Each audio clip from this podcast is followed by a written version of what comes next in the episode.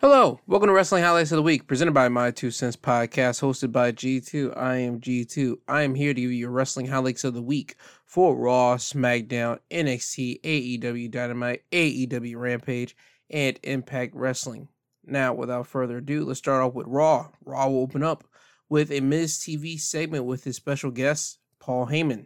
Miz would talk to Paul about the Money in the Bank and how that briefcase turns regular superstars into mega superstars like it did for him. And Miz mentioned how someone could cash in the Money in the Bank contract and win the Universal Heavyweight Championship. And Miz talks about how somebody could possibly cash it in on Roman Reigns.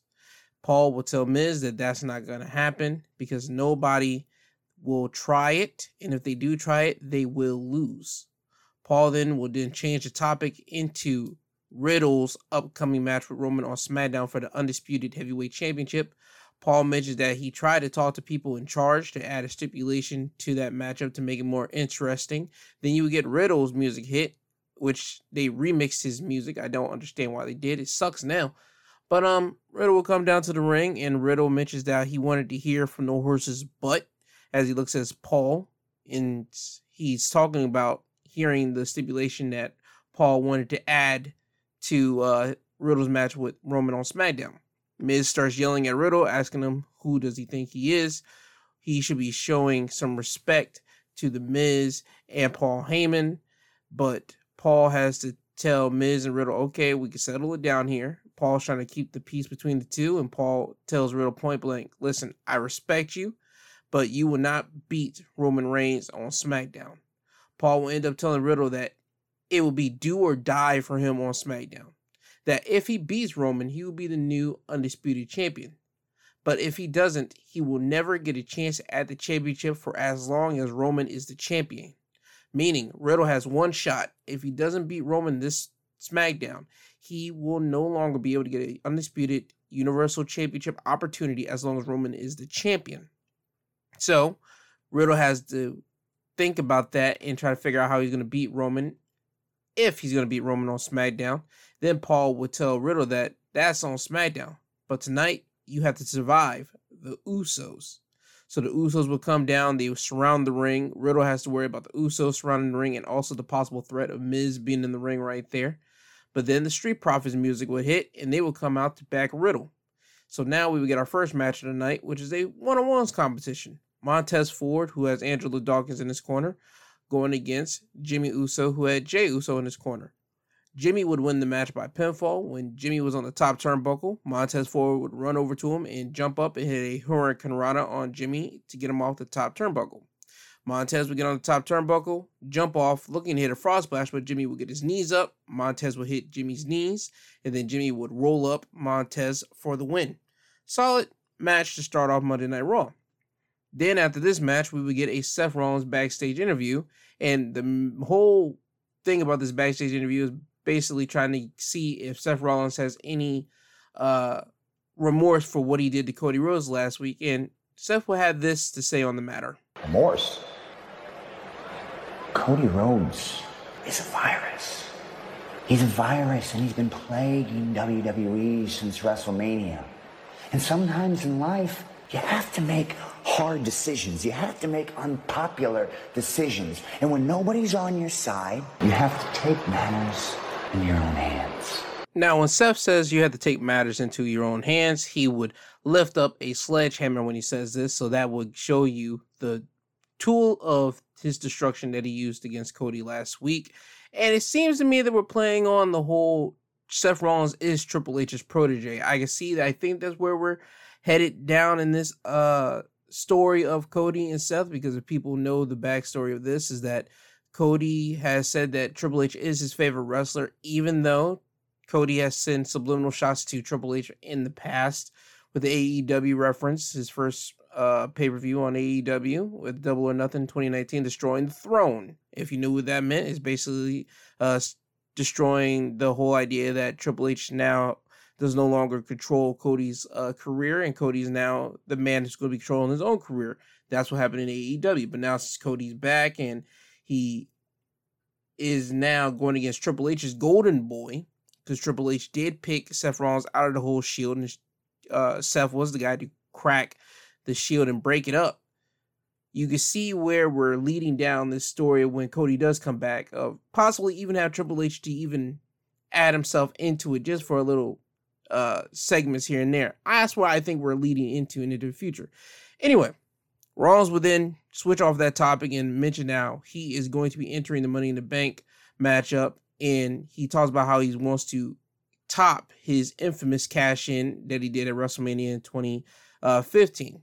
He knows he has to beat A J Styles tonight, and he mentions that if A J wants to get in his way, he might end up just like Cody.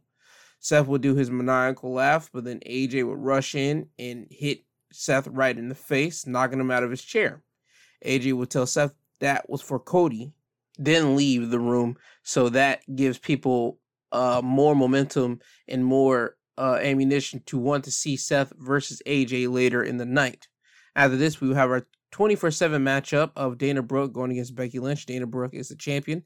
This match wouldn't happen because Becky would attack Dana before the match would be even ring off. Becky would forearm Dana in the face, then proceed to stomp her out. Becky would then throw Dana Brooke out of the ring, then throw her into the barricades.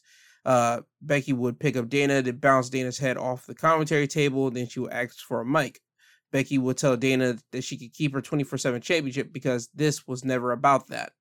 It was about people disrespecting her. Becky would talk about the Money in the Bank uh, contract and the Money in the Bank match, and mention that the last time she was in that match, she got robbed, but not this time. She mentioned this time will be different, but right now she has more anger to get out. So she drops the mic. She grabs Dana Brooke to try to do more damage, but then you hear Asuka music hit. Asuka comes out. Becky would run over to Asuka, and then you would see them fight on the outside of the ring, then on the inside of the ring. Asuka would get better of the exchange, leading to Becky to retreat up the ramp. Alexa's music would hit, and then Alexa Bliss would walk down the ramp, and now she's getting ready to have her tag matchup. But before that happens, you see Becky yelling at Alexa, reminding her that she was the one that robbed Becky of the Money in the Bank uh, contract in twenty eighteen, because they show video flashbacks of that Money in the Bank contract, because Becky was up there, she almost had it, but then Alexa came and uh, tipped the ladder off, tipped the ladder over, and making uh, Becky fall off the thing, off the ladder, and then you see Alexa climb up and grab the briefcase. So they have history in that, and Becky yells at Alexa saying, "I hope you win this, because this will be the last win you will get." So it was also announced that Asuka will be going against Becky Lynch next week for a Money in the Bank qualifying matchup on Raw. Now it's time for the tag team matchup. This is a Money in the Bank qualifying matchup. Alexa Bliss and Liv Morgan going against Doudrop and Nikki A S H. Alexa and Liv would win the match by pinfall when Nikki looked at Doudrop, as Doudrop and Liv were on the outside of the ring. And then once Nikki turned her attention back to Alexa in the ring and grabbed her, Alexa would deck Nikki right in the face with a right hand, then drop her with a D D T, cover her for the pin. So right now in the Money in the Bank women's qual women's uh, Money in the Bank, you have Alexa Bliss, Liv Morgan, and right now Lacey Evans. That's the field. After this match, we have Kevin Owens going against Ezekiel. This is their Hell in a Cell rematch.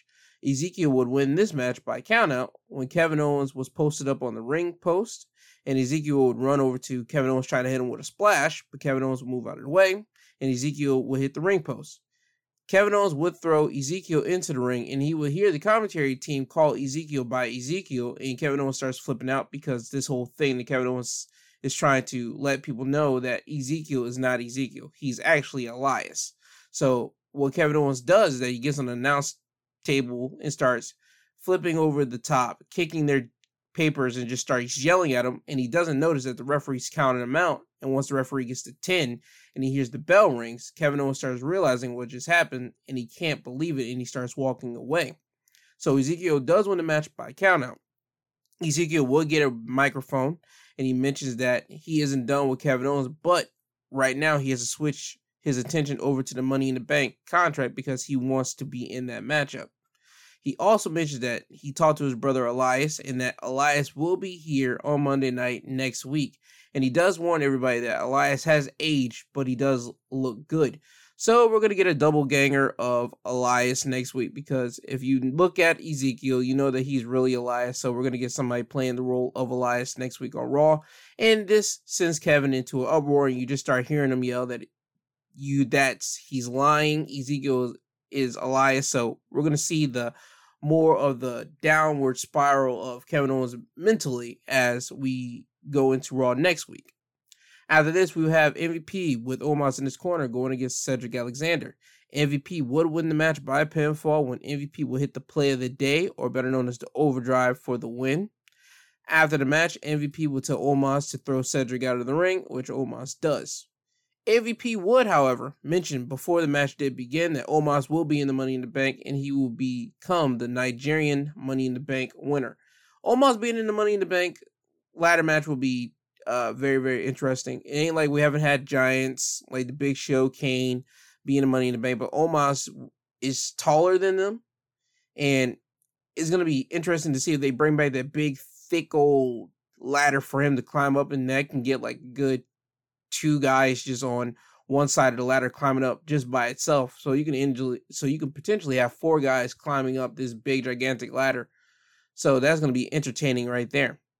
Now it's time for the Money in the Bank qualifying matchup of Seth Rollins going against A J.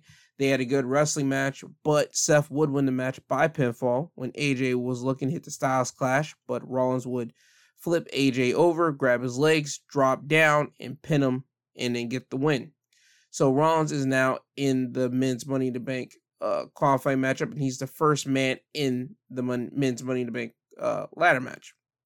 After this, we will have Riddle going against Ciampa. The Miz was on commentary for this matchup. Riddle will win the match by pinfall when Riddle will hit the ripcord knee. It's basically the Rainmaker from Okada if you watch New Japan, but if you haven't, it's basically him Uh, behind his opponent. He grabbed his opponent's arms, turn him around, he hits him with a knee to the face. Then he goes to the top rope, hit a floating bro, and then he hits Ciampa with an R K O for the win. The funny thing for me is that they never give Ciampa a microphone to understand why he's attacking people from behind. They never gave him a microphone to uh, explain why he attacked Mustafa Ali from behind. They never gave him a microphone or time on the mic to explain why he attacked Riddle from behind. We haven't gotten Ciampa to really talk since he's got on the main roster. Uh, so I don't know what we're doing with Ciampa. Ciampa was a nice, uh, he's still a good wrestler, but he is a great character when you give him the opportunity to actually speak on the microphone. So when that happens, I will be grateful for the W W E to allow Ciampa to get on the mic and allow him to express himself. After this, we have Bianca Belair have an in-ring uh, interview. She's asked about facing Rhea Ripley at Money in the Bank. Bianca would mention that her and Rhea have always been in competition with each other, but it's been friendly competition. She talks about their days in N X T, then jumping up to the main roster, then them being the last two in the Royal Rumble last year, which Bianca won. Then talking about them winning championship gold last year at Mania, where Rhea Ripley beat Asuka for the Raw Women's Championship, while Bianca beat Sasha on uh, for the SmackDown Women's Championship. Bianca does mention that she doesn't know who this version of Rhea Ripley is. Ever since she's joined the Judgment Day, she's been acting different. But nevertheless, Bianca does mention that she is going to retain her championship at Money in the Bank. You would then hear Rhea's voice hit the airwave, and then we would see Rhea and the rest of Judgment Day pop up on the screen. They mentioned the reason why they took care of Edge last week was because Edge went against his own mission statement. He talked about how Edge, at the beginning, it was all about being yourself and not taking orders from anyone, but he had them following orders. So that's the reason why they kicked him out of his own group. They also noted that they are all equals and there's no leader. So Rhea, Finn, and Damian Priest are all equals, which obviously I don't see how that's going to work if they're all equals. The only people that were actually able to pull that one off was the Shield, but even then, you kind of subtly, in the subtext, you kind of saw that the middleman, the head honcho, was, in a way, uh, technically John Moxley, Dean Ambrose, because he did all the talking while uh, Seth and Roman were basically the Russell guys, as well as Dean, but who majority Russell majority of the time? Uh, Seth Rollins and Roman. But I'll get back to point here. Uh, Rhea would tell Bianca that she is now on a different level and that she doesn't care what these people think of her and what they say about her. And that specifically would be Bianca's downfall, because Bianca does care about what the people think about her and what they say about her. And that will lead to Bianca's downfall, and that will lead to Rhea being a two-time Raw Women's Champion at Money in the Bank. So that's the in-ring interview right there. I'm surprised that we got uh, Judgment Day on this Raw, because the way that whole episode was going, it looked like we weren't going to get Judgment Day, but then whenever this happened and we saw Judgment Day, I was like, oh, okay. And also, by the way, they still kept Edge's uh, entrance music, The Other Side, so I want to see how, if they're going to just try to find a different song, or they're just constantly just going to use that. After this, we have Chad Gable with Otis going against Mustafa Ali. Chad Gable would win the match by pinfall when Ali would hit the Tornado D D T. Then he would go up to the top turnbuckle. Otis would grab Chad Gable by the arms, trying to drag him out of the ring. Ali would drop down from the turnbuckle, kick Otis in the arms. This will follow up with Gable getting up, grabbing Mustafa Ali, and hitting the American Automatic, which is basically the Chaos Theory. It's a rolling uh, German suplex for the win. After this, we have Dominic uh, being the managers for his father, Rey Mysterio, as Rey went against Veer Mahan. Veer would win the match by submission when Veer will lock in the clavicle clutch on Rey, and Rey would tap out. No more to be said for this. I hope this rivalry ends soon. Main event time. And it's not a main event match. Oh no, it's a pose down between Bobby Lashley and Theory. They will do their pose down, Theory being the cocky, young, uh, up-and-coming guy, the youngest uh, United States champion. He does his poses. He does his frontward pose, side pose, and then his uh, the big old flex, the show-off your shoulders, and he thinks that he won it in the bag off top, but then Bobby Lashley gets up there, and he does his poses, the side pose, the bicep pose, and the uh, shoulder poses. And the fans chanted for Lashley. Lashley ends up winning this. Uh, Theory would tell Lashley that there's one more pose that you need to do if you want to get a shot at me for the United States Championship. And you will see Theory decide to splash Bobby Lashley in the face with baby oil. And then he would constantly do this, and then he would drop kick Lashley in the head. Lashley would roll out of the ring. Theory would get on the podium, and then he would grab his phone and start taking selfies. I disliked this pose down situation. I get it. Theory's supposed to be this cocky, young, arrogant, bad guy here. And we're always, we're just building up to Bobby going against Theory for the United States Championship. Yada, yada, yada. I get it. But you guys could have did it a different way. This pose down deal, it was uh, not needed, especially to close out Monday Night Raw. You could have had the Bianca Belair with Judgment Day close out Raw, in my personal opinion, if we were going to do that. This pose down, it shouldn't, it wasn't needed to close out uh, Monday Night Raw. Uh, but that was your Raw wrestling highlights of the week. Now off to N X T. A couple things to highlight to you before I read you off the N X T uh, results here. This week's episode and next week's episode of N X T were taped last week, and the reason why I'm exposing this out to you guys now is because Troy Donovan, or better known as Two Stacks of the Tony D'Angelo family, has been released from W W E due to a policy issue. Now, what policy issue did he break? I have no idea. This was first uh, reported by Dave Meltzer on Sunday night. Meltzer has said that W W E told Donovan that he might be brought back within a year. So we could see Donovan back within a year. It's really, really disheartening because they were just getting along with the whole Tony D'Angelo storyline, Tony D'Angelo being the boss of N X T and all that type of stuff. And it's real, real disheartening because uh, next week, episode on N X T, you're going to see Tony D'Angelo going against Carmelo Hayes for the N X T uh, North American Championship. You know he's not going to win. And this past uh, weekend on a N X T house show, since this is their first time back doing house shows, live events type of stuff around the Florida area, it was reported that Tony D'Angelo did uh, take a spill and he was injured. We don't know the uh, injury report. We don't know what he got injured with, but it was reported that he was injured. So with Tony D'Angelo being injured and uh, Troy Donovan, Two Stacks being released, it looks like a bad timing for you W W E just to even release this guy. With W W E's whole simple thing with their policy issues, for you guys that don't know, and I don't know who does know, but for the people that do know, W W E has a policy issue. And the policy issue was, if you happen to break their policy, whether it be you uh, get with uh, performance enhancing drugs or recreational drugs, the stuff of that magnitude, you usually get suspended for about a good thirty days. Roman Reigns got suspended because he got popped for something in twenty sixteen. Samoa Joe got popped for something in, I believe, what, twenty twenty-one? No, twenty twenty, Samoa Joe. Uh, there's been past people like uh, Ricardo Rodriguez, who got popped for something, and Ricardo Rodriguez was um, Alberto Del Rio's uh, ring announcer. Rey Mysterio even got popped for something. Randy Orton has been popped from some stuff. And that the policy usually was be you'll be out for thirty days. You'll have to be suspended. You'll be sitting home for thirty days. I don't know why W W E decided to fire this guy.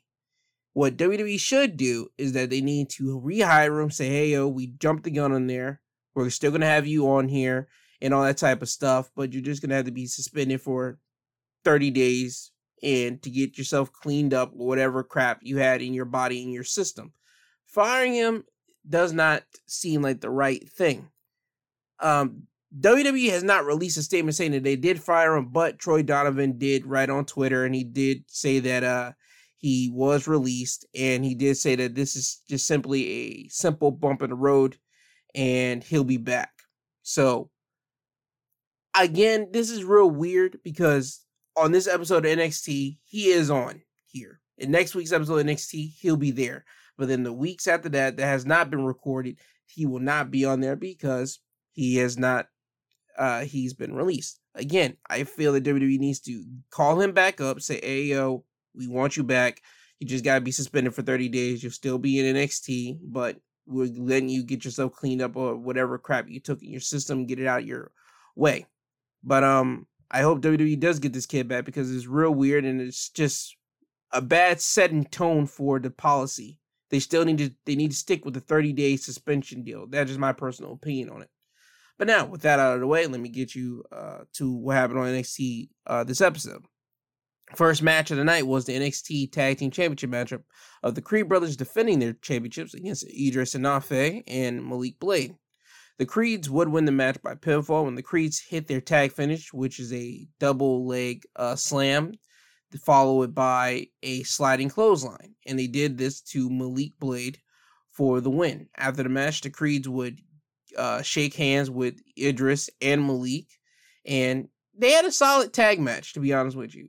I was expecting like a good, what, seven, eight minute matchup because the Creeds just won the tag titles and they gave Idris and Malik Blade a lot in the matchup. I didn't expect them to give them as much uh, offense as they did, but they gave them that, and but the Creeds would still win. It still was a good matchup. I just didn't expect them to give uh, Idris and Malik that much offense in the match. After this, we had Tiffany Stratton going against uh, Fallon Henley, who had Josh Briggs and Brooks Jensen in her corner. Fallon would win the match by pinfall thanks to a distraction from Wendy Chu. When Tiffany would hit Fallon with a Samoan drop and looking to go to the corner, she would get distracted by Wendy Chu, who came down to the ring bouncing on a ball. Tiffany would yell at Wendy, and Wendy would then throw a cup that had confetti in it at Tiffany. The confetti would now be in the ring, and it would land on Tiffany. Tiffany wouldn't pay Wendy no more mind after this. She would turn her attention back to Fallon. Fallon would grab Tiffany and hook her in a inside cradle pin and then pin her for the win.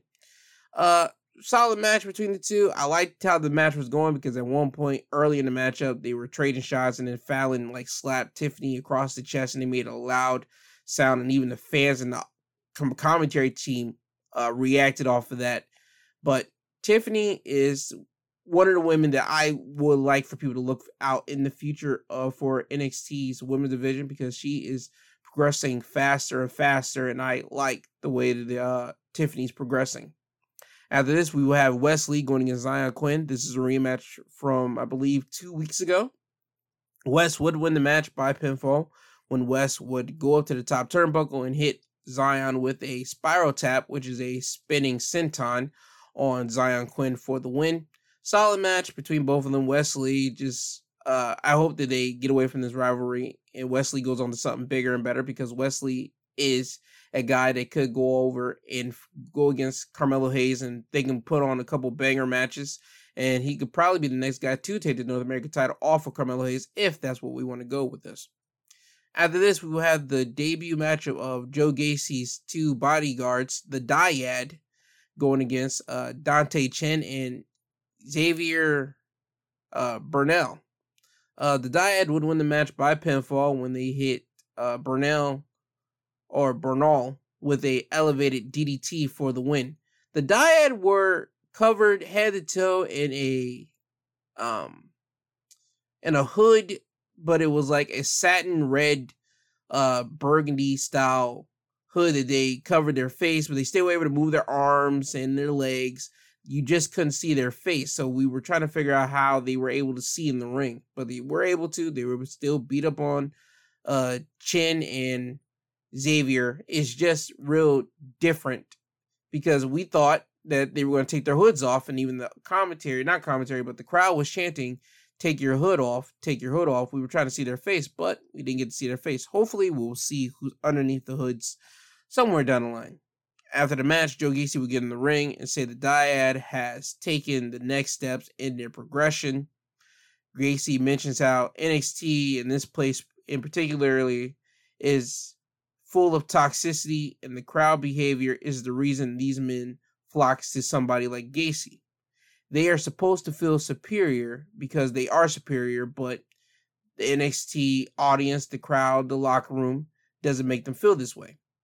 And he talks about that there are more people in the back that will join him, and together they will make N X T a better environment for everyone. So Gacy is still on his whole making N X T a better place for everybody.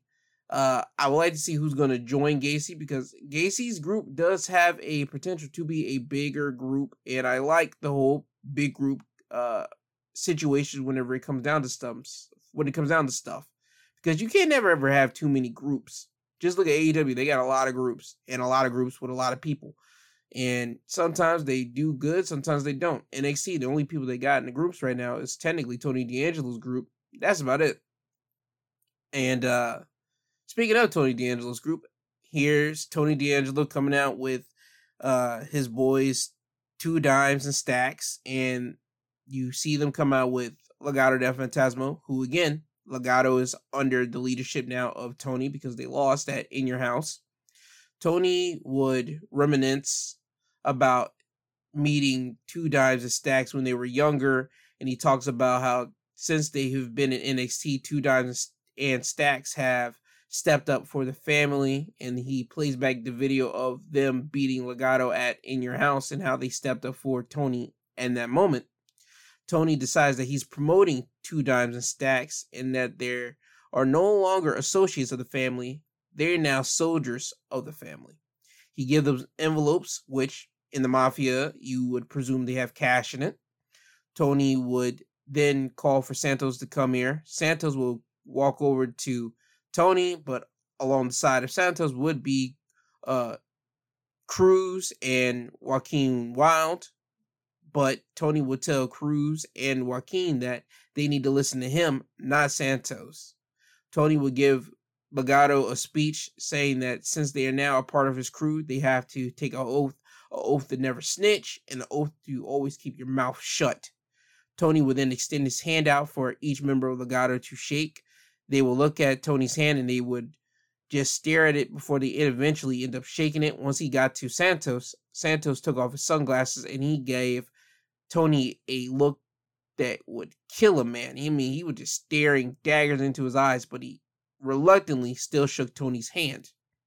Tony would mention that now, since Legado is underneath his leadership, Tony has the greatest family and he is the Don of N X T, but that's just a title. He wants a separate title. He wants to have the title of the A E Championship. And once you mention the A E Championship, you know Carmelo Hayes has to come out, followed by Trick Williams. Melo tells Tony that he doesn't want a problem with Carmelo, nor he doesn't want to have that North American Championship. That's his championship. And in a nutshell, Tony will throw out a challenge for to face Carmelo Hayes next week for the championship. And tonight, Carmelo and Trick will be facing Stacks and Two Dimes. So we will get that match later on tonight. After this, we will have N X T Championship matchup of Braun Breaker going against Duke Hudson. The reason why we get this matchup is because earlier in the night, in the backstage, we see Cameron Grimes all down and out. He's walking around. People would tell Cameron Grimes, hey, man, you had a good match against Carmelo at In Your House. Nothing to be ashamed of. Uh, Grimes would tell him, listen, I appreciate that, but I'm not here for, for none of that right now. Braun will walk up to Car- uh, Cameron, tell him the same exact message.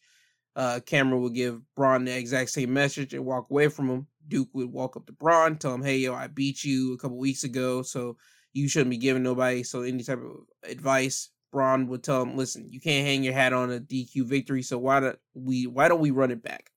And before you can say anything, it'll be for the N X T Championship. So that's the reason why we have this matchup of Braun versus Duke for the N X T Championship here. Braun would win this match in quick fashion because Duke would attack Braun from behind, but Braun being the Mack truck that he is, he would quickly take advantage of Duke quickly. He would end up spine-bustering Duke, hit Duke with a spear, then get him up for the gorilla press power slam for the win, one and done. After the match, Braun celebrating with his N X T Championship, and then Cameron Grimes' music would hit. Cameron Grimes would come down to the ring and tell Braun that he wanted to finish that conversation that they had in the back. Braun would be there waiting for Cameron Grimes, and Cameron would get on the microphone, get in Braun's face, and tell him this. You see, every single one of these people in here know that if you didn't have that last name, you wouldn't have that championship. But I mean, it's that's what happens, right? Here in this business, I mean, your daddy was a legend. Everyone knows who your dad is, and no one knew who mine was. You get everything because of your dad. Your dad even got to sit right there and watch you win that championship. My dad had to look down at his boy winning a championship.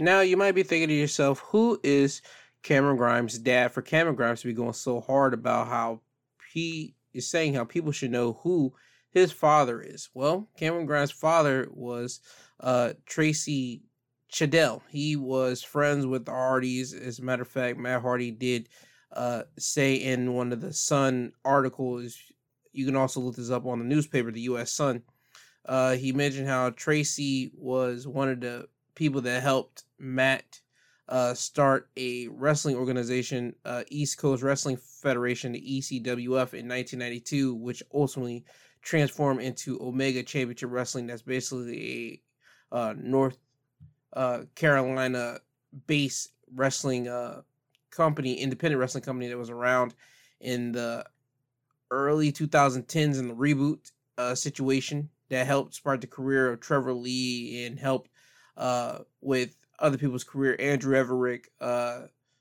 Cedric Alexander, Caprice Coleman, another a lot of other people as well. But uh, Tracy was known in the Carolina areas, and that's where he helped his son Trevor Lee get into the business, better known as Cameron Grimes now in W W E, get into the business, the wrestling business.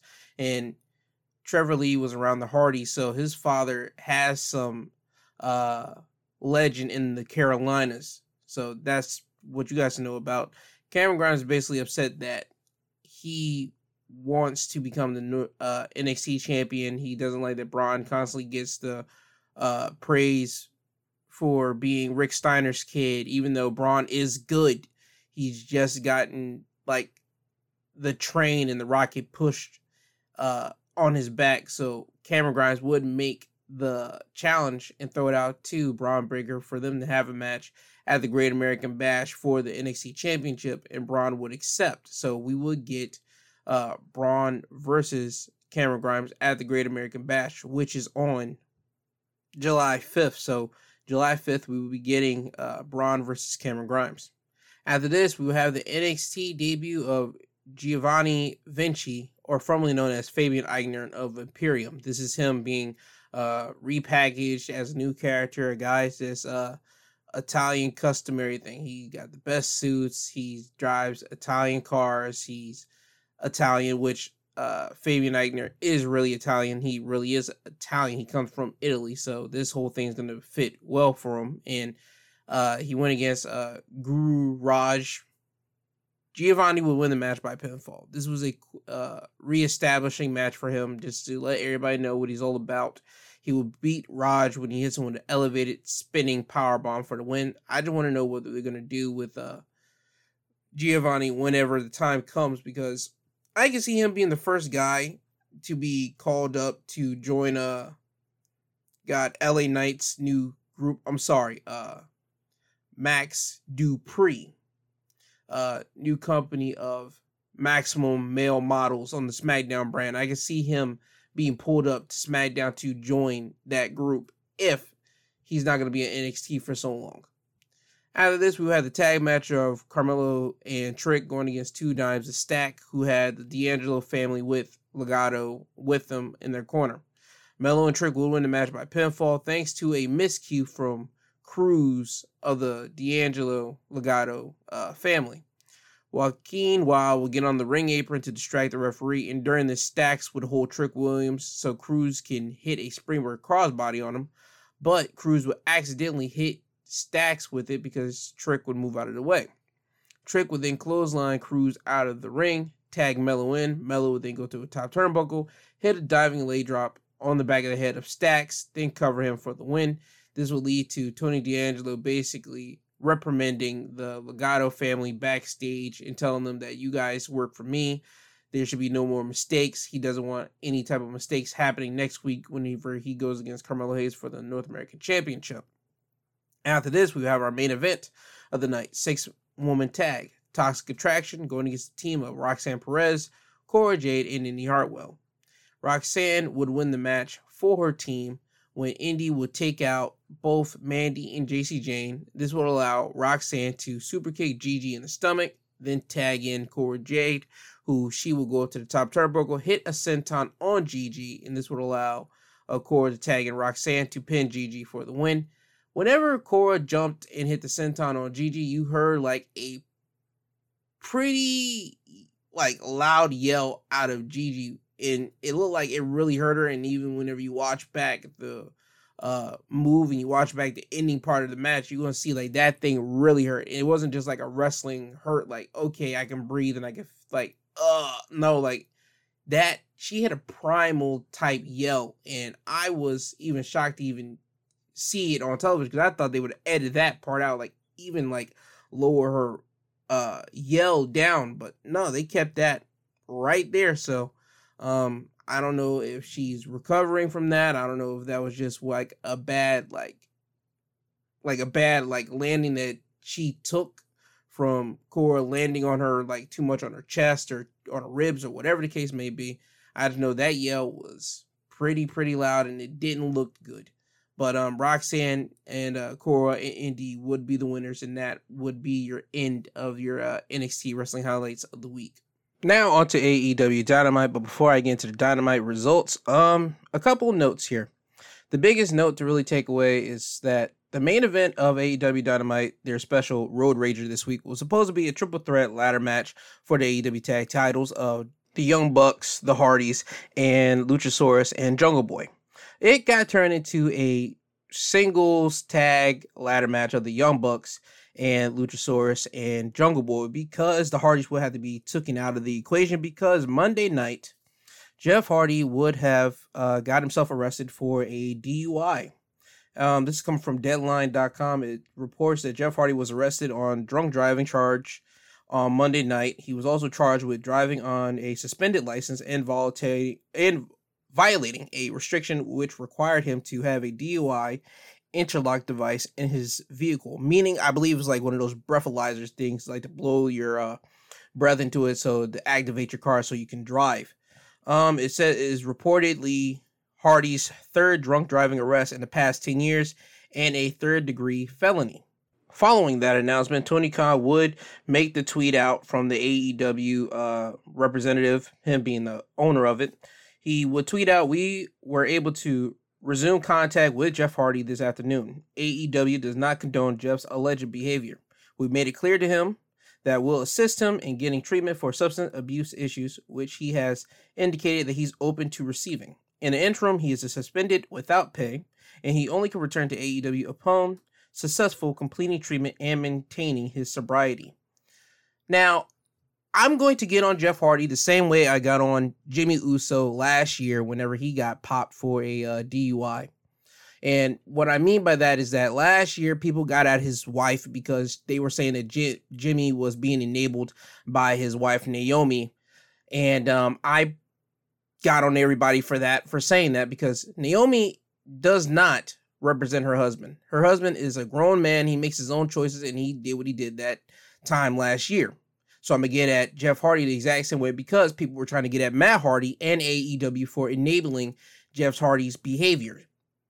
Jeff Hardy is a grown man. Jeff Hardy is a grown man that has been dealing with issues, whether it be um, drugs, whether it be alcohol. He has been dealing with, dr- he's been dealing with his own demons. He's been dealing with his own vices. He's been dealing with these situations for years and years. Now, the role of a wrestler is you go out there, you do whatever you got to do. You put your body on the line, you do crazy, extreme things, and you become banged up and you got to heal yourself up. Jeff Hardy came from the age where where you basically took pills and you did alcohol and to just try to level the pain down so that you continue to another town and to another wrestling show, to another gig and all this type of stuff. Think I'm lying? Go and look back at Jeff Hardy's matches in the late nineties, more popularly ninety-nine, two thousand, two thousand one, and so forth, where he did a whole lot of jumping off ladders, crashing through tables, taking a whole lot of chairs to the backs and all this type of stuff. He was always the true extreme one out of his whole uh, tag team with him and his brother.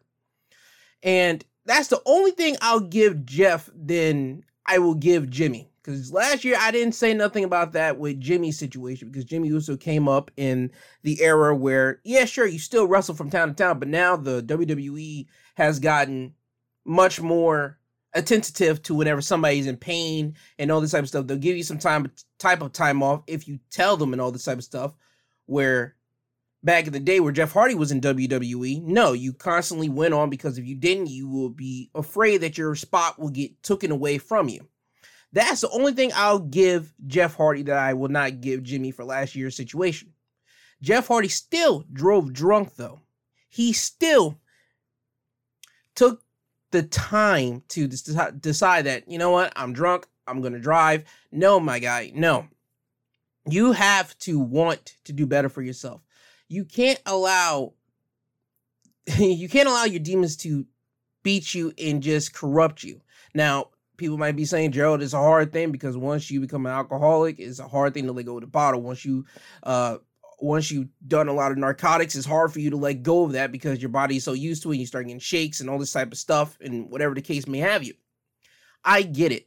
I truly do, because you know what? I'm sympathetic. I'm starting to become more empathetic and sympathetic for a lot of people's uh, characteristics and their flaws in life.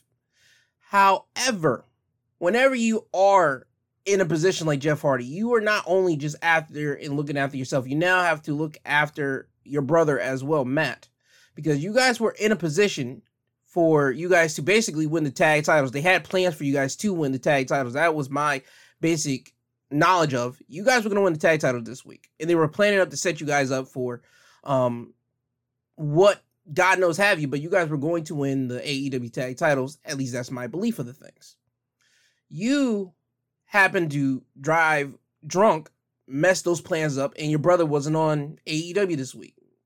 Now, do I know what they're going to do with Matt? I have no idea. They'll figure that out. But for you, Jeff, you have to go and actually clean yourself up. You got to. The wrestling fans, we need you to clean yourself up, because we don't care if you come back to the wrestling. Let's be honest with you. We want you to be safe. We want you to be healthy. We want you to live long, because by God, we've seen what you've done for this business. We've seen what you put yourself through. And if anything, if you decide right now that you're going to hang up the boots, I guarantee you no wrestling fan will be like, oh my God, we're so sad. No, we'll be sad like, okay, he's retired, but we'll be happy that you are retiring, that you're able to get yourself together, that you're actually able to maintain and focus on you if that's what you decide to do. But what you need to do, and this is a need, not a want, this is a need for you, Jeff, you need to go and get yourself literally fixed up. You need to sit down, you need to get these demons under control, get these vices under control, no long, no matter how long it takes. That's what needs to be done from you and for you, because let me tell you this. I don't know how many times people can risk their necks out for you. A E W decided that they wanted to sign you. And yes, we were all happy that you got signed to A E W. We were happy. We were cool. But once you start getting into a situation like this, where now you have been popped with a D U I, now everybody in the A E W fan base, the A E W wrestlers, the backstage officials, the the higher-ups in A E W are now going to be looking at you a certain type of way to make sure that you're good. And I mean, like, is you sure he good? They're going to have to now talk to Matt to babysit you. And that's not cool for your brother Matt, because Matt's a grown man, too. He don't got time to be growing up and babysitting you. And I know that for a fact because I'm a brother. I have to babysit my brothers from time to time over their situations. And it's not cool to always have to babysit your brothers. And I only can imagine how Matt's going to have to deal with this. But anyway, Jeff, you need to get yourself together. You need to sit down. You need to go to rehab. You need to get yourself together. You need to get in your mind, in your body, in your soul. You need to really have that man-to-man mirror conversation, or that come to Jesus moment with yourself to figure out, okay, why am I drinking so much? Why am I doing these pills? Okay, if it's wrestling, okay, do I need to really take a step back and just let my body heal up for a year or two and see how it goes? Because, I mean, by God, if you step away from the ring for a year or two, everybody be cool, everybody be fine, and guess, guess what? Everybody will understand. But that's all on you. You got to want this for yourself. Seriously. You can't allow Uh, your demons to beat you, man, because we all are rooting for you. The same way we all rooted for Jimmy Uso last year, we're all rooting for you this year. Believe me, this is still your thing. You are a living legend in this industry.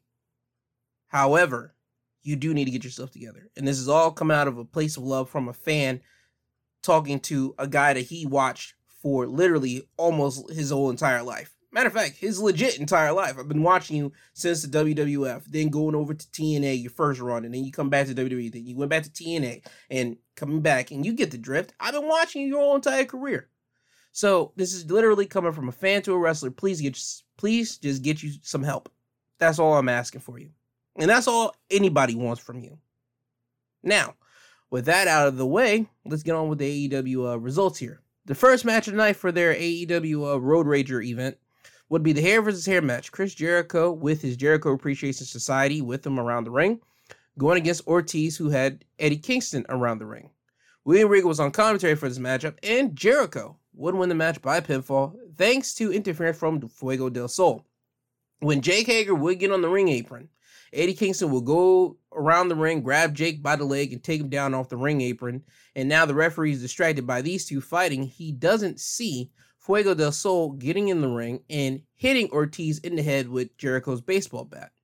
Jericho would then cover Ortiz, pin him for the win, and after the match, you will see Jericho, Hager, and Fuego standing next to each other side by side on the ring ramp. And you would then see Fuego start unmasking himself, exposing that it was Sammy Guevara under the mask all along. So Sammy is now back with the Jericho Appreciation Society as long, well, also with his squeeze, Ty Conti. Those two are now with Jericho and his group. Jericho, Hager, and Sammy would hug each other, and you would see Ortiz and Eddie just looking at those three, and you would see Ortiz, now being a man of his word, get some scissors, start cutting his hair, and then grab the razor from uh, Eddie Kingston and start buzzing his head, buzzing his head to uh, really start chopping his hair off and shaving it off. Eddie would get a mic and tell Chris that Ortiz is a man of his word. And as you can see, he's cutting his hair. And then you would hear Ortiz start yelling at Chris, blood and guts, constantly, constantly. So Eddie Kingston now has Ortiz and Jon Moxley aligned with him to go against Jericho and whoever he has with him out of the Jericho Appreciation Society at Blood and Guts. We still got to find out who uh, Kingston's other members of his group will be. After this, we would get the matchup of Warlow going against twenty security guards in an elimination matchup. Now, originally, whenever the re- elimination matchup uh, started, you had Warlow in the middle of the ring, the guards literally on the ring apron surrounding the ring, and then some guards would get in the ring. You see Warlow clothesline them and like throw them out of the ring, and then you hear the ring announcer announce that security guards twenty, eighteen, sixteen, and blah, blah, get eliminated. So I thought it was going to be an over the ring, uh, eliminate him out of the ring type deal. No. Wardlow was able to do that, or he was able to just pin him or submit him. And that's what Wardlow did. Basically, this match was nothing but Wardlow showing off his strength, destroying twenty security guards. And that's all it was. It was a chaotic uh, mess, but nevertheless, it was nothing but to showcase Wardlow's strength. Wardlow would eliminate all the guards, and then after the match, you would see Wardlow leave the ring and grab Mark Sterling. Mark Sterling is the lawyer for the security guards. Wardlow would throw Mark Sterling in the ring, and as it looks, Wardlow is about to beat up Mark. You would hear the voice of Dan Lambert, and then you would see the camera pan up to the skybox where Dan Lambert and the T N T champion Scorpio Sky are. Dan would tell Wardlow that when you mess with one member of American Top Team, now all the members of American Top Team have to mess with you. Dan would tell Wardlow that he needs to watch his back because you don't know when someone is going to strike. The camera would show Tyron Woodley and Matt Hughes, two U F C uh, fighters. Well, one Hall of Famer, Matt Hughes, and one current uh, U F C fighter, Tyron Woodley, in the front row of the arena. Well, front row. Dan tells them to go get Wardlow, and then you would see them walk towards the ring, get on the ring apron, and get in the ring. Wardlow would get a mic and ask them, aren't they Saint Louis boys? And he would talk about how Saint Louis is nothing but work, blue-collar working men and women, and that Dan Lambert is nothing but a rich a-hole, and I know you guys are probably tired of taking, uh, taking orders from him. So here's the deal. I'm willing to fight if that's what you guys want to do, but, and then Wardlow puts the mic down. You would then hear Dan Lambert start yelling, go get him, go get him. And then you see Mark get in the face of Tyron Woodley and yell at him, and this will piss off Tyron Woodley, which would entail for Woodley to throw Mark Sterling into Wardlow, and Wardlow will powerbomb him. So that means Tyron Woodley and Matt Hughes have now aligned himself with Wardlow.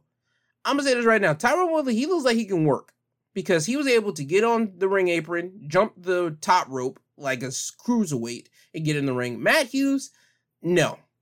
No, my man has been in war U F C for a long time. He got uh, Hall of Fame induction, and he's out of the game. But whenever you saw him like move, he moved like an old, old man.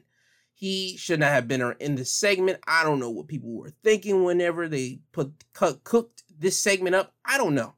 I don't know what to tell you. Just I know this. Somebody should have vetoed Matt Hughes like doing that. That's all I'm saying. Tyron Woodley. Good choice, because he was actually able to move around. But uh, Matt Hughes, not so much. After this, we will have the matchup of Dax Harwood going against Will Ospreay.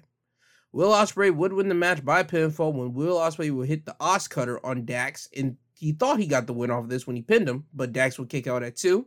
Then Will would hit the Hidden Blade, which is a running elbow to the back of the head on Dax, then cover him for the win. This is the Will Ospreay I wanted to see that we didn't get to see on Rampage last week.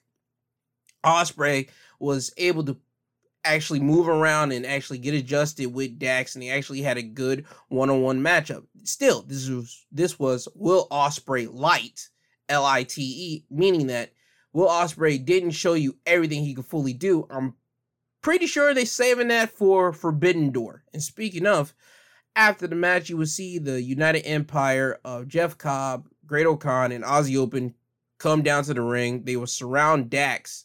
And as this happens, you see Cash, Trent Beretta, and Rocky Romero run down to the ring, and they will start attacking the United Empire, except for Will Ospreay. Will Ospreay was chilling in the corner as this was happening, and he was just looking dumbfounded as all this was going down. Now, while all this was chaos was happening, Orange Cassidy's music would hit, and he will start making his way down to the ring. This is the first time I believe we've seen Orange Cassidy since his uh, match with Adam Cole earlier in the year. If I'm wrong, I could be wrong. Shoot, that's the last time I remember him off the top of my head. But Orange Cassidy is back. He would get in the ring, and now you would just be Will Ospreay and Orange Cassidy just staring at each other. And then you would see F T R, Trent Beretta, and Rocky Romero start walking up behind Orange Cassidy and standing right beside him, and then Will Ospreay would see all those men standing right in front of him, and Will would retreat and unite with his United Empire Brethrens on the outside of the ring, and they start walking up the ramp. And it was announced that next week on Dynamite, it will be Will Ospreay and Aussie Open going against Orange Cassidy and Roppongi Vice of Trent Beretta and Rocky Romero. And he also would announce that at Forbidden Door, it would be Will Ospreay defending the I W G P United States Championship against Orange Cassidy. Oh yeah, I forgot to mention. Uh, Will Ospreay beat Sonata for the I W G P United States Championship at uh, New Japan's pay-per-view Dominion. Will Ospreay did not walk out with the championship because Juice Robinson has the belt. Juice Robinson was the champion, but he was supposed to defend that title against Will and Sonata at Dominion, but he had to uh, not show up to Japan because he has something to do with his appendix, meaning that he has to take his appendix out, and he couldn't make it, so New Japan decided to strip him of the championship, but they did not get the title from him. Juice Robinson still has that title. Now we get our face-to-face segment between Jon Moxley and Hiroshi Tanahashi. Also, Hiroshi Tanahashi would beat Hirooki Goto at Dominion, so now it would be Moxley Tanahashi for the interim A E W World Championship at Forbidden Door. Now it's time for the face-to-face confrontation. Moxley and Tanahashi would get face-to-face. Moxley will let Tanahashi know that he's been chasing him for a long time. Moxley lets it be known that ever since he went to New Japan, it was always Tanahashi that he wanted. For the past three years, he's been chasing the dragon of Tanahashi, and now he finally gets his hands on him. Moxley will let it be known that there are a lot of belts, championships, but there's only one ace, and that's you. Mox would also say that without a doubt right now, Moxley is the best wrestler in the world right now, and that he can't wait to beat Tanahashi at Forbidden Door. Moxley would hand the mic off to Tanahashi, and before Tanahashi could say anything, Chris Jericho music would hit, and out walks Jericho, Sammy Guevara, and Ty Conti. Jericho will now play the role of player hater by telling Moxley that the only reason why Moxley's in this position right now is because Moxley didn't face Jericho last week because Jericho wasn't at A E W last week. Jericho would say hi to Tana and bring up that he beat him two years ago at Wrestle Kingdom. Tana would tell Jericho to shut up, and that would make Jericho call out the rest of the Jericho Appreciation Society members to come out and attack Moxley and Tanahashi. But what Tana and Moxley doesn't know is that Lance Archer and El Desperado have entered the ring behind them, and they start attacking Moxley and Tanahashi. Then you get Jericho's group and Archer and Desperado attacking Moxley and Tanahashi.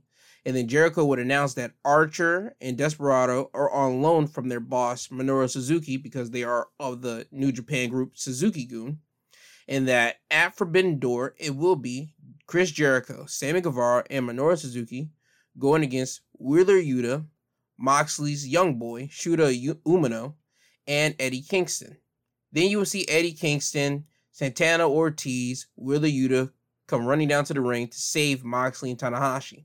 You see Moxley hit one of the members of two point oh with the Paradigm Shift, and then you would see Tanahashi hit the other member with a sling blade. And at the end of the segment, you would see Moxley and Tanahashi again staring down each other. And you know what? I'm cool with how this segment went because, you, to be honest with you, Tanahashi can't say much in English because his language isn't English, it's Japanese. So I don't know what people expected out of this. Jericho coming out playing player hater, I was cool with it, to be honest. And it also set up for his Forbidden Door matchup. And I'm cool with that. They needed more matches for Forbidden Door, so I'm cool with the way this segment was actually set up. And people are upset that Sammy Guevara is not back with Jericho. Let me tell you something. There was no reason why Sammy would not be back with Jericho. Because right now they have nothing to, for Sammy to do. And him just being a line backup with his mentor, the complete arrogant dickhead Chris Jericho, it works. It works like a glove. So I'm glad Jericho has uh, Sammy back in his uh, group. Now we will have our next match of the night, the All Atlantic Championship matchup and qualifying match between um, Ethan Page, who had Dan Lambert in his corner, and Miro. Uh, Miro would win the match by submission when he locked in the game over, which is the camel clutch on Ethan Page, and Page taps out. So Miro and Pac have now advanced to Forbidden Door, and they're just waiting for two more people to win their matches, so they will get their uh, opportunities at Forbidden Door in a fatal four-way matchup for the All-Atlantic Championship. After this, we will have Toni Storm going against Britt Baker. Toni Storm would win the match by pinfall when Toni would hit the Strong Zero, which is a pile driver, on Britt Baker for the win. And after the match, you would see Thunder Rosa. She would come out and stand on the entrance stage and point at Toni Storm to indicate that she's next in line. And Toni and Thunder Rosa uh, matchup would be announced that at Forbidden Door, it would be those two going for the A E W Women's Championship. After this, we will have Hangman Page coming out for an in-ring promo. Hangman Page will come out. He would recall what he said last week in calling out Okada for the I W G P Championship. And Hangman will call himself a dumb butt, not calculating that Okada could lose the championship to Jay White, which Okada did lose the championship to Jay White, so Jay White is your new I W G P World Heavyweight Champion. Hangman would say that the challenge still stands. He wants to face uh, Jay now for the I W G P World Championship. And now you would see and hear Adam Cole come out, and uh, he would play spoiler and also player hater to Hangman the same way that he did last week. Cole will call Hangman a stupid cowboy, and then he would go on to uh, berate Cowboy. I don't know why I have to keep repeating myself, but Paige, you will not challenge for that championship at Forbidden Door. And if anyone's going to challenge for it, it's going to be me. Because Forbidden Door is not about A E W. Hell, it's not even about New Japan Pro Wrestling. Forbidden Door is about the Undisputed Elite. It's about the Bullet Club, and the best way to showcase that event for that championship is Adam Cole, baby, versus Jay White. So Adam Cole has made his intentions known pretty clear. He wants to go after the I W G P World Championship. And now with him mentioning Jay White's name, he would tell Hangman that uh, there is somebody here that wants to say hello. And then you will hear Jay White's music hit. And now we're anticipating the I W G P World Champion. What Hangman doesn't know is that Jay White will pop up behind Hangman, and he will turn Hangman around, hit him with the Blade Runner, or people know better as the Sister Abigail, and drop Hangman. Jay White would then get a mic, and uh, he would have this to say. So Hangman, what makes you think that you call the shots? Because you couldn't beat C M Punk? You lost your A E W World Championship. Oh, and hey, buddy, uh, our singles record, two and oh to the Switchblade. It's not going to be against you, buddy. But uh, Adam... it's not going to be against you either. Now with Jay White making up his mind and Adam Cole looking completely stunned, Adam Cole thought that him and Jay had a unity and a brotherhood that, hey, me and you will fight each other for the World Championship at Forbidden Door is the best thing. Uh, with Jay White shutting that down in Adam Cole's face, we will have to see where this leads us into the Forbidden Door event. My guess, I think we're going to get a triple threat, Adam Cole, Jay White, Hangman Page. But we'll have to see as uh, time will go on. Now it's time for the main event. The ladder match for the A E W tag titles. The Young Bucks going against Luchasaurus and Jungle Boy. Let me say this right now. This match was a complete uh, destruction derby. It was nothing but these two teams just putting their bodies on the line. You had them, all of them going through tables. Uh, a whole lot of crazy like spots they will be doing. I mean... there was one spot towards the end of the match, literally Jungle Boy was down and Luchasaurus was on the ladder. And then you see the Young Bucks push Luchasaurus off the ladder, out of the ring, through three tables. I mean, that move was completely, like, it was insane. I really, really recommend you guys watching this uh, ladder match. It is completely... Um, awesome. If you are a wrestling fan, trust me, you will uh, enjoy it. But in the end, the Young Bucks would win the match when they would go up to up the ladder, grab the tag titles hanging above them, and unlash the titles. And uh, the Young Bucks are your new A E W uh, World Tag Team Champions. After the match, Christian would come down to the ring and uh, he would check on Luchasaurus, who's still in the smolders of the tables that were broken that he went through, and Christian would get in the ring to check on Jungle Boy, who took a B T E trigger to the mouth by the Young Bucks. And you would see Christian and one guy from the medical personnel team help Jungle Boy up to his feet and try to help him out of the ring. as soon as Christian and the personnel would be right next to the ropes, and as Jungle Boy has one foot out of the ring, you see Kush Christian quickly grab Jungle Boy and hit the kill switch, or better known as the Unprettier, if you know that move uh, by that name. And you would see the whole crowd start cheering because we all had a feeling Christian was going to turn on uh, Lucha Boy, well, Jungle Boy and Luchasaurus. We just didn't know when, so tonight was the opportune time. Christian would then go out of the, outside of the ring, go underneath the ring, grab two chairs, and then he would throw them into the ring. And you know what time it is. Christian would hit Jungle Boy with a concerto, and that's how A E W would end, with Christian standing over the lifeless body of Jungle Boy. And that is your A E W Dynamite Highlights of the Week. Now off to Impact Wrestling. Impact Wrestling will open up with a tag team matchup of Tasha Steelz and Savannah Evans going against the team of Jordynne Grace and Mia Yim. Tasha Steelz and Savannah Evans would win the match by pinfall when Mia Yim was holding Tasha Steelz, so Jordynne Grace could hit Tasha with a spinning clothesline. But Tasha would duck, Jordynne Grace would hit Mia, and Jordan would then look at Mia to see if she was okay. This would allow Tasha Steelz to roll up Jordynne Grace and hold her tights as the referee counted for the three. That's how Tasha and Savannah would win. This gives Tasha momentum going into the Queen of the Mountain uh, matchup at Slammiversary this Sunday. After this, we will have Trey Miguel going against Speedball Mike Bailey. Trey Miguel would win the match by pinfall when Trey was in the corner and Mike Bailey would go for a spinning kick, but Trey would catch the kick, roll up uh, Mike Bailey in an inside cradle for the win.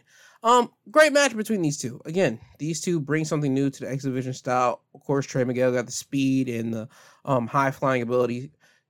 Speedball has the kicks. He's more of a striker and more of a high-flying guy himself, but when you get him in the ring, you see that he strikes and he likes to use his feet a lot, and he's basically Riddle, but with kick pads. He wrestles with bare feet, but he has kick pads on. Um, good match between both of these guys. After this, we will have Alicia Edwards with Giselle Shaw in her corner going against Masha Slamovich.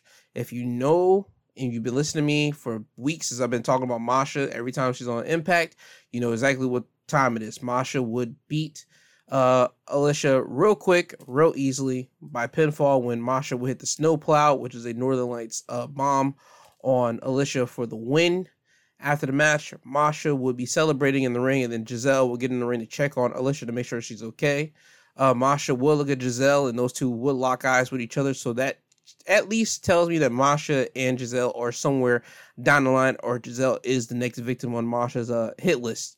Again, Masha is basically Impact Wrestling's uh, Samoa Joe. Samoa Joe that came in in two thousand five. They're doing the exact same thing with Masha Slamovich. They're giving her this undefeated streak, and more or less when she decides to challenge for the Knockouts Championship, they're more or less going to give it to her. Uh, after this, we will have a great tag team matchup of Jay White and Chris Bay, with the Good Brothers in their corner, as well as Hikuleo going against the Briscoes. The Briscoes would win the match by pinfall when Mark would roll up Chris Bay for the win. Again, great match. This match is good off the count that the Briscoes are a good tag team. They've been teaming up literally for about a good two decades. And Jay White and Chris Bay, they're gelling a lot more uh, because they get the time to do it because they're always teaming up together. Every time you see Jay White on Uh, Impact Wrestling Television, it's never ever a singles competition. It's always him and Chris Bay, or him in a six-man tag matchup, but he's still teaming up with Chris Bay. So that tells me that Jay White has some uh, kind of sway with Chris Bay, and they are literally trying to build something with Chris Bay. Hopefully going to New Japan, that's what I want, hopefully for Chris Bay, but we will have to see. But again, great tag matchup from both of these two teams here. After this, we will have uh, Honor No More's Vincent and Kenny King with Eddie Edwards in his their corner, going against a returning Aces and Eights, uh, Garrett Bischoff and Wes Briscoe, who had D'Lo Brown in their corner. For people that don't know, Aces and Eights were T N A's, T N A's uh, version of uh, the San- Sons of Anarchy, the show that was on on F X in the early two thousand ten tennis, tens era. Um, that's basically wrestling's version of them, and T N A had a good storyline with them for a minute, and for what, about a good solid almost a year before it came to find out that uh Bully Ray, or formerly known as Bubba Ray of uh the Dudley Boys, was the leader of them. Um if you want to go back and watch T N A history, you'll see aces and eights. But it was a nice uh, return and a nice little uh, shocking good thing to see aces and eights here. But um, Vincent and Kenny King would win the match by pinfall when Wes was running off the ropes and Eddie Edwards would grab uh, Wes by the foot. Get, uh, Wes would look at Eddie, and this would allow Vincent to hit Wes with a Dudley Death Drop. Uh, that's a move that Spike Dudley used to use. And then pin Wes for the victory. After the match, D'Lo Brown would get in the ring and talk with the referee and ask him, did he not see Eddie Edwards grab uh, Wes's foot? And unbeknownst to D'Lo, Vincent, Kenny King, and Eddie Edwards would be in the ring, and they surround D'Lo. Once D'Lo recognized that he was uh, being surrounded, he just started teeing off on them, and he was able to hold his own. He was actually able to eliminate Vincent and Eddie Edwards out of the ring, and he was down to him and Kenny King, and it got to the point that he was able to hit Kenny King with the Sky High, which is basically a high elevated spine buster. D'Lo Brown would then go to the top rope, well, top turnbuckle, and he would look to hit the frog splash, but Matt Taven and Mike Bennett would run down to the ring to stop D'Lo Brown. Now that Honor No More is in the ring, they're beating up on D'Lo Brown, and they're holding D'Lo Brown down so Eddie Edwards can kick him, but before Eddie could do that, you will see Motor City Machine Guns and Frankie Kazarian run down to the ring to make the save. They would eliminate Honor No More out of the ring, and standing tall would be Motor City Machine Guns, Kazarian, and Aces and Eights.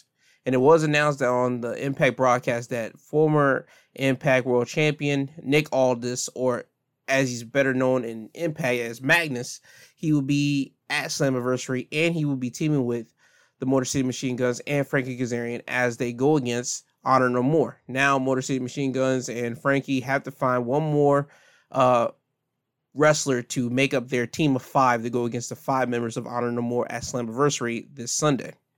Now, it's time for the main event of Impact. It is the contract signing between Eric Young and the champion, Josh Alexander. Eric Young and Josh will be in the ring. Scott D'Amore will be in the ring, and Scott D'Amore has a Uh, ties between both of these men. He helped both of these men start out in their wrestling career, and he talks about being a mentor and a friend to them and calling them family, so he has a special uh, interest in this matchup. Eric will talk about not caring about the twentieth anniversary of Impact, and he doesn't care about Slammiversary. All he cares about is being champion from here on out, and he plans on doing that at Slammiversary. Josh will retort to Eric saying that, that just like the rest of the audience, he loves Impact Wrestling. He talks about how eight years ago when he was laid up recovering from neck surgery, Impact Wrestling was the place he thought about being at. And now that he's here, he wants to mention that Impact was the place that took a chance on him, and that Slammiversary, he would defend its honor and retain the championship. That's what he's hoping to do. Josh will end up signing the contract. Eric Young will end up signing the contract. Eric would tell Josh that he used to be in that exact same seat that Josh Alexander's in, saying the exact same things that Josh is saying, but Eric was lying. Josh would tell Eric that whenever he started his wrestling career in two thousand five, he would always hear about a guy named Eric Young being the best in Canada. And Josh talked about how he knew who Eric was because just like everybody, he would watch Impact, and that time, the Eric Young that was around that time was Showtime Eric Young. And Josh would talk about how if that Eric Young from then could see what he will become now, he will be disgusted in himself. This would lead to the final blow-off with Eric and Josh. You see them turn over the table, and you know what's about to go down, chaos. Every time a contract signing happens, you always got to have chaos. Um, Josh and Eric Young would get face-to-face. Eric would push Josh, and Scott D'Amore would try to get in between the two before anything else stuff, anything else tried to uh, ensue. But Diener of Violence by Design would put his hands on Scott D'Amore. Scott D'Amore would punch Diener, and now you got Diener and Josh Alexander like trading shots with each other. Eric Young would break the Violence by Design flagpole over Scott D'Amore's back, laying him out. And now it's a three-on-one assault of Violence by, by Design uh, beating up on Josh Alexander. Violence by Design would then tear the ring apart, loosening up the top rope and exposing the wood under the mat. Eric Young would get the corner uh, hook and start digging in the forehead of Josh Alexander and start making him bleed. And to finish it off, you would see Eric Young pile drive Josh Alexander on the wood, and Josh will be laying there as Violence by Design is standing tall, ending Impact with Violence by Design standing tall over the Impact champion, uh, Josh Alexander. And that's what is foreshadowed going into uh, Slammiversary this Sunday. Eric Young hopes to beat Josh Alexander at Slammiversary, but we will have to see. I will give you my Impact Wrestling uh, Slammiversary predictions at the end of the show, but that is your Impact Wrestling wrestling highlights of the week. Now it's off to SmackDown, but before I get into the results, uh, they would announce on SmackDown that next week there'll be two Money in the Bank qualifying matches. Sami Zayn going against Shinsuke Nakamura, as well as Aaliyah going against Shotzi. As well as there will be an Intercontinental title matchup of Gunther going against Ricochet, so this is Ricochet's uh, championship rematch. Uh, now on to SmackDown. SmackDown will open up with Vince McMahon coming down to the show to open up SmackDown, and he would mention that you guys just saw the opening title of the Uh, their logo, their signature, the now, then, now, forever, and W W E truly is and will forever will be then, now, and forever. People thought Vince was going to come out here and say something big and profound because um, it came out Wednesday or Thursday that Vince McMahon was being investigated by his own people in the W W E board of him basically paying off a former employee three million dollars uh, to keep quiet because uh, I believe in the report they said that Vince McMahon sexually assaulted her or he had an affair with her. Either way, the woman got paid three million dollars hush money. So the board ends up finding that out, and now um, Vince McMahon is now taking a step down. So right now on W W E, Stephanie McMahon is now the interim chairman and C E O. So Stephanie for right now is taking over the position of C E O and chairman while Vince McMahon handles his uh, legal affairs with this situation. So more on that will be coming up in the following weeks. This is the first week that it first came out, and people thought Vince was going to say something on live television. I don't know what you guys thought, but that was never going to happen. Okay? After this, we would get Riddle to come down to the ring, and Riddle will have his in-ring promo. Riddle was out here to talk about his upcoming match with Roman later in the night for the Undisputed uh, Universal Championship. Riddle will play footage of when Roman helped the Usos become the unified tag team champions, showing off when Roman and Riddle start having a problem with each other. Riddle would then go on to mention that tonight when he faces Roman, he is dedicating that match to his partner, Randy Orton, who is sidelined with back injuries right now. Riddle mentions that he, just like the rest of the audience, hopes that Randy will be back soon, but in the meantime, Randy is loved, and Riddle lets Randy know that. Randy's music would hit, and Riddle would say, this is the music that I hope that we will all be hearing sooner rather than later. And that's whenever they would play Randy Orton's uh, Voices music. So Riddle tonight has a heavy burden because, one, he's facing Roman Reigns for the Undisputed uh, Universal Championship, and two, he's dedicating it to his partner, and we will see how that all ended up from later in the night. After this promo, we will get a last laugh match between Happy Corbin and Madcap Moss. It's basically a one-on-one normal style matchup because Madcap would win by pinfall. There was no type of stipulation. There was nothing to this. I don't understand why it was called Last Laugh. Um, Moss would win the match by hitting his neck breaker, which he calls the punchline, twice on Corbin, then covering him for the win. After the match, Moss would then get a microphone and start laughing at Corbin laying in the ring. And that's it. That was all the last laugh match was. It was nothing but a regular matchup. It was no, it didn't say anything about disqualifications. It was just a regular, normal match. It was pretty useless to me, in my personal opinion. But it did carry on to something later. Uh, after this, we would get a Street Profits backstage promo. Street Profits were basically here to talk about how they are going to be challenging the Usos at Money in the Bank for the Undisputed Tag Titles and how they'll be watching tonight as Riddle takes on Roman for the unified championship in hopes that Riddle takes it away from Roman. Now, once we come back to the commentary table, you see Pat McAfee and Michael Cole about to talk about what's coming on later in the night. You would hear Corbin get a microphone, and he goes over to the commentary table and starts yelling at Pat McAfee.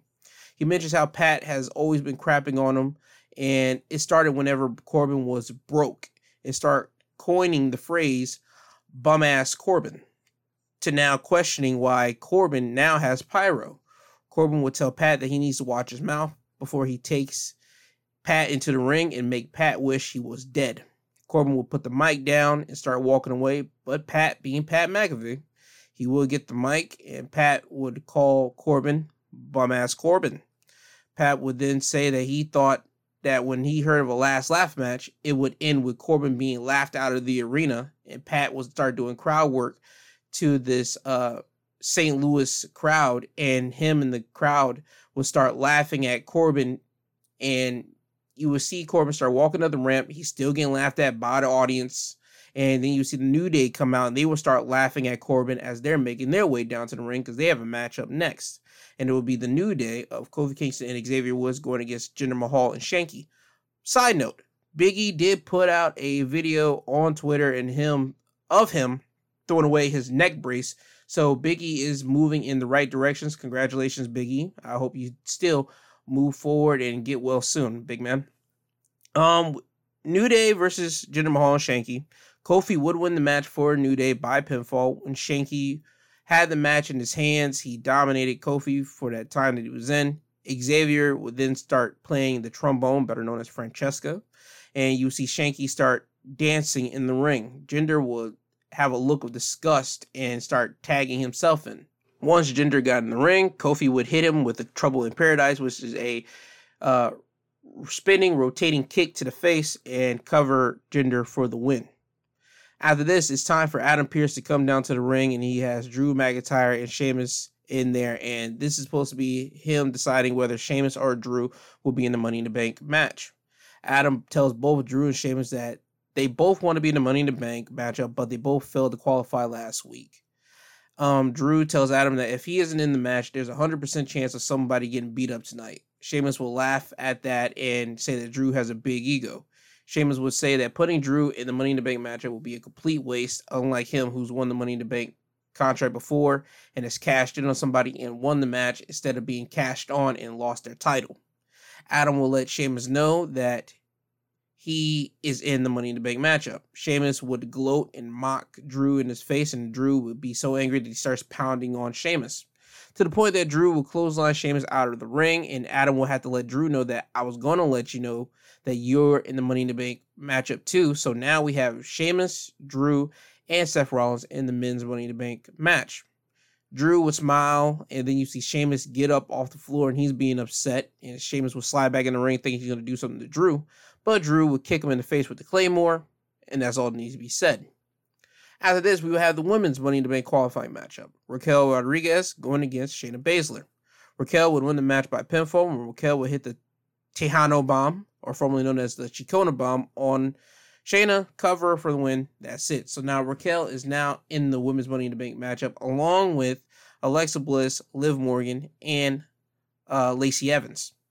And then you get your main event on SmackDown, the Undisputed Universal Championship matchup, Riddle versus Roman Reigns, who had Paul Heyman in his corner. Good match between the two. This shows you that Riddle is truly ready for the main event spot whenever they actually want to put him in that spot. Um, Roman, however, would win the match by pinfall, and he does it clean, by the way. When Roman was going for the spear, but Riddle would catch Roman and hit him with an R K O. Now, everybody thought that would end the matchup as Riddle was pinning Roman, and you hear the audience all counting along what Roman would kick out at two.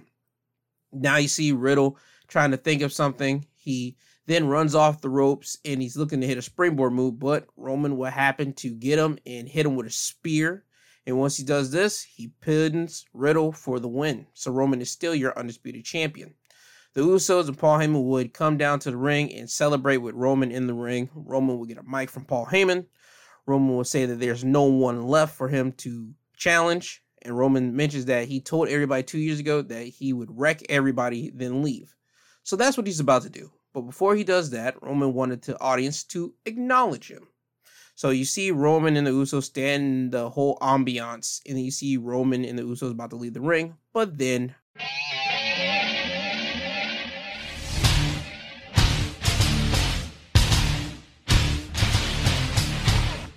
you heard it right. That's Brock Lesnar's music. Brock Lesnar would walk out onto the ramp, and Roman looks pissed. He looks completely upset, but then he has to cool himself down. Now you see him telling the Usos to get out of the ring so him and Brock can have the ring. Brock will get in the ring. Roman and Brock will stare down with each other. Roman would see Brock extend his hand out to him, and Roman is looking at Brock, and Brock is constantly tapping his chest and saying, "This is from the ch- this is from my heart," and he extends his hand out again. You see Roman be hesitant, but eventually he would extend his hand out to Brock and shake. But as soon as he does that, Brock quickly pulls him in, put him on his shoulder, and hits him with an F five. And then you will see the Usos get in there, but they will get wrecked as well. Brock would clothesline them both, and then he would get both of them with an F five, not at the same time, but separately. And that's how SmackDown went in, with basically Brock standing over the whole bloodline. And it was announced um, on Twitter that at SummerSlam, it will be Brock Lesnar versus Roman Reigns in a last man standing match for the W W E Undisputed Universal Championship. And that is your SmackDown Wrestling Highlights of the Week. Now onto A E W Rampage. Before anything on the program, it was announced as they were running down the Forbidden Door card, there's a new match added on. And they will say that at Forbidden Door will be a winner takes all Ring of Honor and I W G P Tag Team Title Triple Threat match, which consists of the United Empire's Jeff Cobb and Great O'Khan going against F T R, going against Roppongi Vice. So that's that match that's now added on to Forbidden Door. Now onto Rampage results. First match that we will have is Jon Moxley going against Dante Martin. Jon Moxley would win the match by submission when Moxley would lock in a hammerlock hold on Dante, and Dante would tap out. The story of this is that Dante has faced Moxley about two or three times before, and every time he's coming closer and closer to beating Moxley, and we didn't know if this was going to be the case tonight, which I knew it wasn't because we're building up Moxley to face Tanahashi at Forbidden Door. But Dante still showed a good showing with Moxley, so again, they're still putting eggs in the Dante Martin uh, basket. After this, we will have Max Caster in the Gun Club going against Bear Country and Leon Ruff. Max Caster and Gun Club will win in quick fashion when Austin Good will hit Leon with a quick draw, which is a floating D D T. Well, not D D T, a floating neck breaker. And then Austin Gunn would tag him, tag in Max Caster, and Max will hit the mic drop, which is a diving elbow drop from the top rope on Leon Ruff. They cover him for the win. So again, Max Caster and Gun Club won the match real quick fashion. After this, we have the T B S Championship matchup of Willow Nightingale going against the champion, Jade Cargill, who has Stokely Hathaway and Kiera Hogan in her corner. Jade would win the match by pinfall when Jade would hit the pedigree, then follow it up by hitting Jade on Willow for the win. A solid match between Willow and Jade Cargill. The fans love Willow. Personally, I love Willow too. She seems like she'll bring something like more bubbly to the A E W women's roster, so if she gets signed, I'm not mad at that. Um, after the match, Kiera would get in the ring and start kicking Willow while she's down, and then Athena's music would hit, and you see Jade and Kiera look at the stage waiting to see where Athena's going to come down, but Athena will be on the top turnbuckle waiting for Kiera to turn around, and once Kiera does, you will see Athena hit Kiera with the O face, which is a diving stunner, and that will take out Kiera. Jade Cargill will then turn around, see Athena hit her with a pump kick, or better known as a bro kick, to the face. And then Jade would grab Athena, looking to hit her with Jaded, but Chris Statlander would run down to the ring and scare away Jade. And as Chris Statlander would run to the ring, she hits, matter of fact, no, not hit, no. She slaps Stokely Hathaway behind the head like a, like a kid would do another kid. I've experienced that a lot when I was a young kid. Kids smacking me behind the head, especially with the first bald cut. Oh yeah, so that brought back memories when I saw that, and I got a nice chuckle. Um, after this, it'll be time for the main event. Darby Allin going against Bobby Fish with Kyle O'Reilly. Well, Kyle O'Reilly wasn't out, but Kyle O'Reilly will be coming out later after the match. Um, Darby would win the match by pinfall when Bobby had Darby in the heel hook, and Darby would reverse the move and pin Bobby with the Last Supper. And after the match, you will see Bobby Fish attack Darby and start waving down for Kyle O'Reilly to come down. The story of this matchup was that Darby Allin was going to take out Bobby Fish because Kyle O'Reilly took out Sting, and Darby wanted to take out somebody that was close to Kyle the same way that Kyle took out somebody that was close to Darby. So now you got Kyle O'Reilly coming down, walking down to the ring with a steel chair, and he's taking his slow, nice time with it, and then the lights will go off. Once the lights pop back on, Sting would appear right in front of Kyle O'Reilly and then hit Kyle in the nuts with his baseball bat.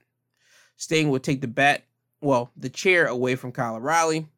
Hand it over to Darby. Darby will hit Bobby Fish with the chair and then put Bobby's foot inside the chair. Darby will then go up to the top turnbuckle, jump off, hit the coffin drop on Bobby's leg that is now in the chair, and that's all that needs to be said. So Bobby Fish is probably going to be out for a good couple of weeks. Kyle O'Reilly is going to be pissed off. We're going to see Kyle versus Darby somewhere probably on Rampage or two weeks from now on Dynamite. And that is your A E W Rampage uh, wrestling highlights of the week. Now, before I get you guys out of here, I'll, let me give you guys my predictions for the um, Impact Wrestling Slammiversary uh, event that will be happening tomorrow night on Sunday. Um... The first match is the tag team title matchup of the Knockouts tag team titles. Uh, the Influence going against Rosemary and Ty Valkyrie. I see mm, the Influence winning because Havoc isn't around, and I don't think Havoc's going to like Taya trying to take her spot as she's teaming with Rosemary. That's just my thought. I could be wrong, and personally, I'll be happy being wrong on this one. Monster Ball match. Sami Callihan going against Moose. Sammy's going to win. This is his first time uh, Sammy's uh, back wrestling in Impact Wrestling.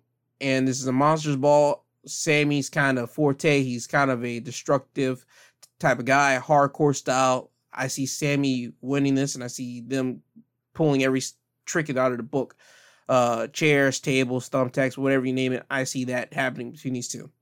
ten-man tag matchup. The Impact Originals of Alex Shelley, Chris Sabin, Uh, Kazarian, Nick Aldis, and a mystery opponent, well, a mystery partner going against Honor No More's uh, Eddie Edwards, Matt Taven, Mike Bennett, P C O, and Vincent. Honor No More. I'm going with them because Honor No More, whenever it comes to these multi-big ten-man tag matches, they have not lost, not a one yet. I see them winning this. Also, I see Alex Shelley kind of turning on the Impact Originals. That's just my thoughts because I've been looking at Alex Shelley and the way his eyes have been moving. I see Alex Shelley making the turn. Uh, Impact World Tag Team title matchup. The Briscoes going against the um, Good Brothers. Briscoes. Briscoes are winning this. Um, the Briscoes haven't been in Impact for too long. And the Good Brothers already have held the tag titles. And they're kind of messing around with New Japan here. And they might show up on uh, A E W. I don't think that they're going to be having the Impact tag title going to A E W. I could be wrong, and personally, if I am wrong on this one, again, I'll be still happy with this. I'm happy with both team either winning, but for me, I think the Briscoes are winning this and retaining their tag titles. Quinn and the Mountain matchup for the Impact uh, Knockouts World Championship. Tasha Steelz, Chelsea Green, Deonna Purrazzo, Jordynne Grace, Mia Yim. I'm gonna go with, uh, you know what? I'm gonna go with Tasha Steelz. I'm happy with Tasha Steelz right now. I don't think she's hit her full potential as being Knockouts champion yet. I would like for her to retain the title, so that's what I'm going with. Ultimate X for the Impact uh, X Division Championship. Ace Austin, Kenny King, Mike Bailey, Trey Miguel, Jack Evans, Alex Zane. Uh, my gut is telling me I want to say Kenny King because he's part of Honor No More, and Honor No More needs some type of gold around their waist, a representative to hold gold. Um... So I want to go with Kenny King. However, with the way that Impact kind of books and they kind of storytelling a little bit, I can see them doing Ace Austin, bringing Alex Zane in, and then Alex Zane and Ace Austin having their feud in Impact. So I want to go with Kenny King, but I have to go with Ace Austin. And plus, Ace Austin just joined Bullet Club too, so they need some more uh, fume and uh, credibility with them making the choice of Ace Austin. Now the Impact uh, World Championship matchup, the main event, Josh Alexander going against Eric Young. Uh, Josh Alexander. Eric Young, nah, he's going to do good. I think these two are going to have a good bloody matchup between each other, but I think Josh Alexander is going to win. He's going to retain the Impact Championship, and plus he's title reign just technically just began. He just beat Moose at Rebellion. That was, what, in April? So he only held the belt for two months. I don't see him losing that championship uh, anytime soon yet, or at least until we find another credible uh, opponent. Also, there was news about Sasha Banks being released. There has not been anything significant. There has not been no word on W W E's side or Sasha Banks' side. There's just been a report out there saying that Sasha Banks has been released. I'm going to wait until W W E say anything, or at least Sasha Banks say that, yeah, I've been released or something like that. The same thing like with the uh, Troy Donovan, two dimes from N X T, when he said that, yeah, this is just a bump in the road. So I'm going to wait until that situation. So right now, I'm not going to give my full opinion on that, but I just want to keep you guys in the loop on that. Now with that, I hope you guys have a great Saturday. Please be safe. There's danger on the roads as usual. And as always, um, just please, if you are going to do anything, just please try to be nice to each other. I know it's uh, hard out here for certain individuals to be nice because people are dickheads, but just always remember, you don't know what somebody's dealing with, so at least try to give somebody the benefit of the doubt and just be nice on this Saturday. And with that, I hope you guys have a great Saturday. This has been Wrestling Highlights of the Week, presented by My Two Cents Podcast, hosted by G two. He is I, and I am him. This is a goodbye. This is until you hear from the sweet sounding voice again. I love you all. I hope you guys check out my Sunday episode tomorrow. If you do, that would be great. And if not, you'll hear from me again next Saturday with Wrestling Highlights of the Week. And with that, Kanye, can you please take these people home? I'm tired, you tired, uh-huh. Jesus wept.